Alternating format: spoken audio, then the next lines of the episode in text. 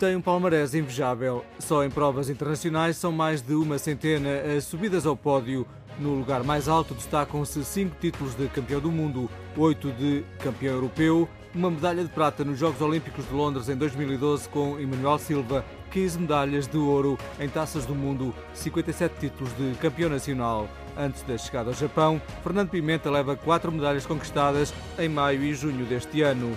Duas de bronze na Taça do Mundo na Hungria, uma de bronze e outra de prata nos europeus na Polónia. São quatro medalhas internacionais, mas pronto, é, o grande objetivo e o foco é conseguir atingir a minha melhor forma e conseguir sair de lá com a sensação de objetivo e de missão cumprida e de que não falhei em nada. Divide os troféus entre a sua casa e a dos pais, onde há espaço para muitas mais medalhas. A próxima poderá ser de novo olímpica, mas para já prefere pensar no trabalho de preparação para Tóquio. Continuar o trabalho que temos vindo a fazer e chegar nas minhas máximas capacidades, quer físicas, quer psicológicas, e depois lá na, na prova temos que ir passo a passo. A medalha de prata olímpica conquistada em Londres com Emanuel Silva ainda está na memória de todos.